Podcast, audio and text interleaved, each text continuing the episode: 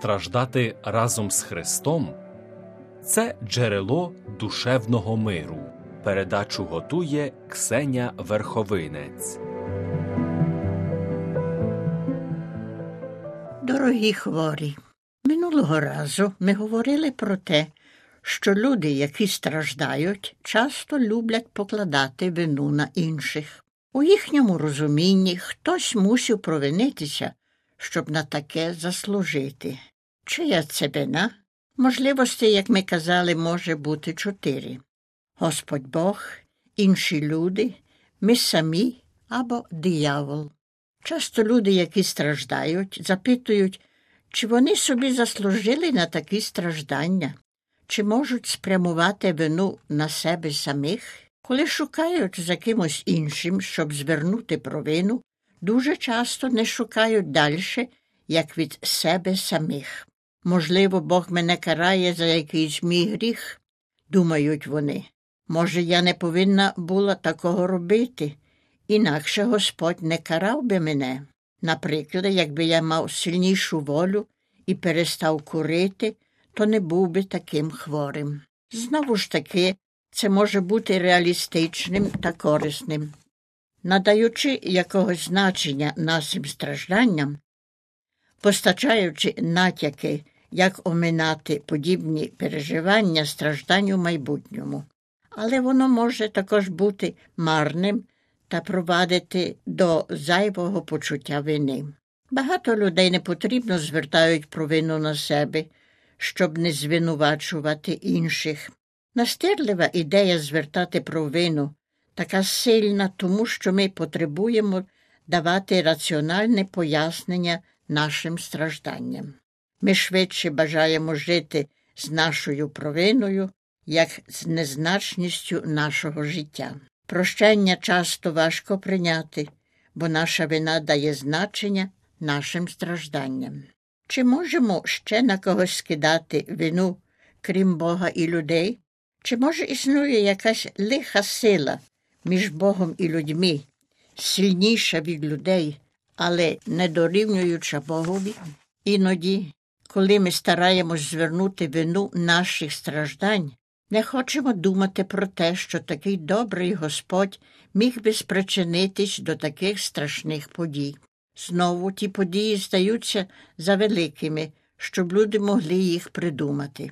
І напевно ми не думаємо, що ми такі страшні грішники, що заробили собі на таку жорстоку зарплату.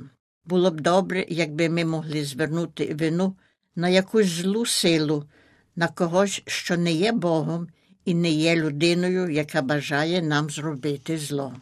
В декількох місцях Біблія розповідає нам про існування такої лихої сили у світі. Читаємо про появу Змія в раю, який раптово кидає тінь темряви на красу сотвореного. Деякі старозавітні поезії говорять про битву між Богом і драконом.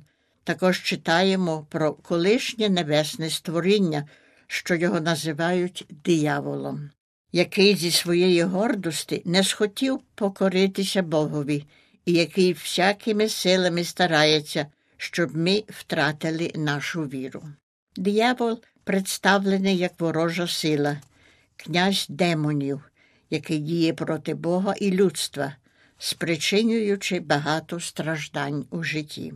Що маємо про це думати? Багато сучасних людей не можуть погодитися з тим, що у світі існують такі лихі сили.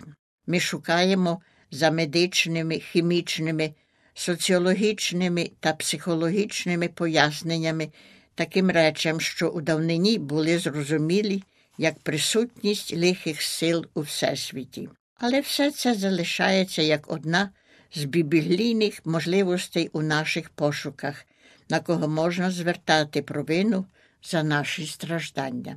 Можливо, в дійсності це диявол про них подбав. Може, було б краще скинути вину на когось іншого, ніж на Бога чи на себе. Нам набагато легше звертатись до Бога за полегшенням, якщо ми не думаємо, що це Він спричинив наші страждання. Тоді Господь стає по нашому боці у боротьбі проти зла, і ми можемо звертатись до нього, шукаючи його підтримки проти спільного ворога. Саме тому, що ми не потребуємо звинувачувати себе, ми звільнені з непотрібного почуття провини. Проблема в тому, що ми не повинні занадто швидко себе звільняти з вини, яка може бути реальною та підхожою. Перш ніж звертати провину на диявола, можливо, ми повинні прийняти власну відповідальність, принаймні у деяких випадках наших страждань.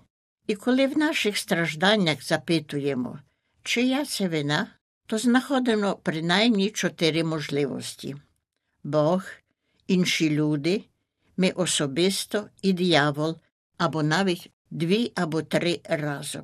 Не кожний від нашого страждання виникає з того самого джерела. Кожне страждання є відмінне одне від одного. Коли одне може бути наслідком нашої провини, то таке саме з іншої людини може бути спричинене іншими людьми. Ми ніколи не повинні замикатись у спрощених відповідях, які вважають однаковим кожне страждання.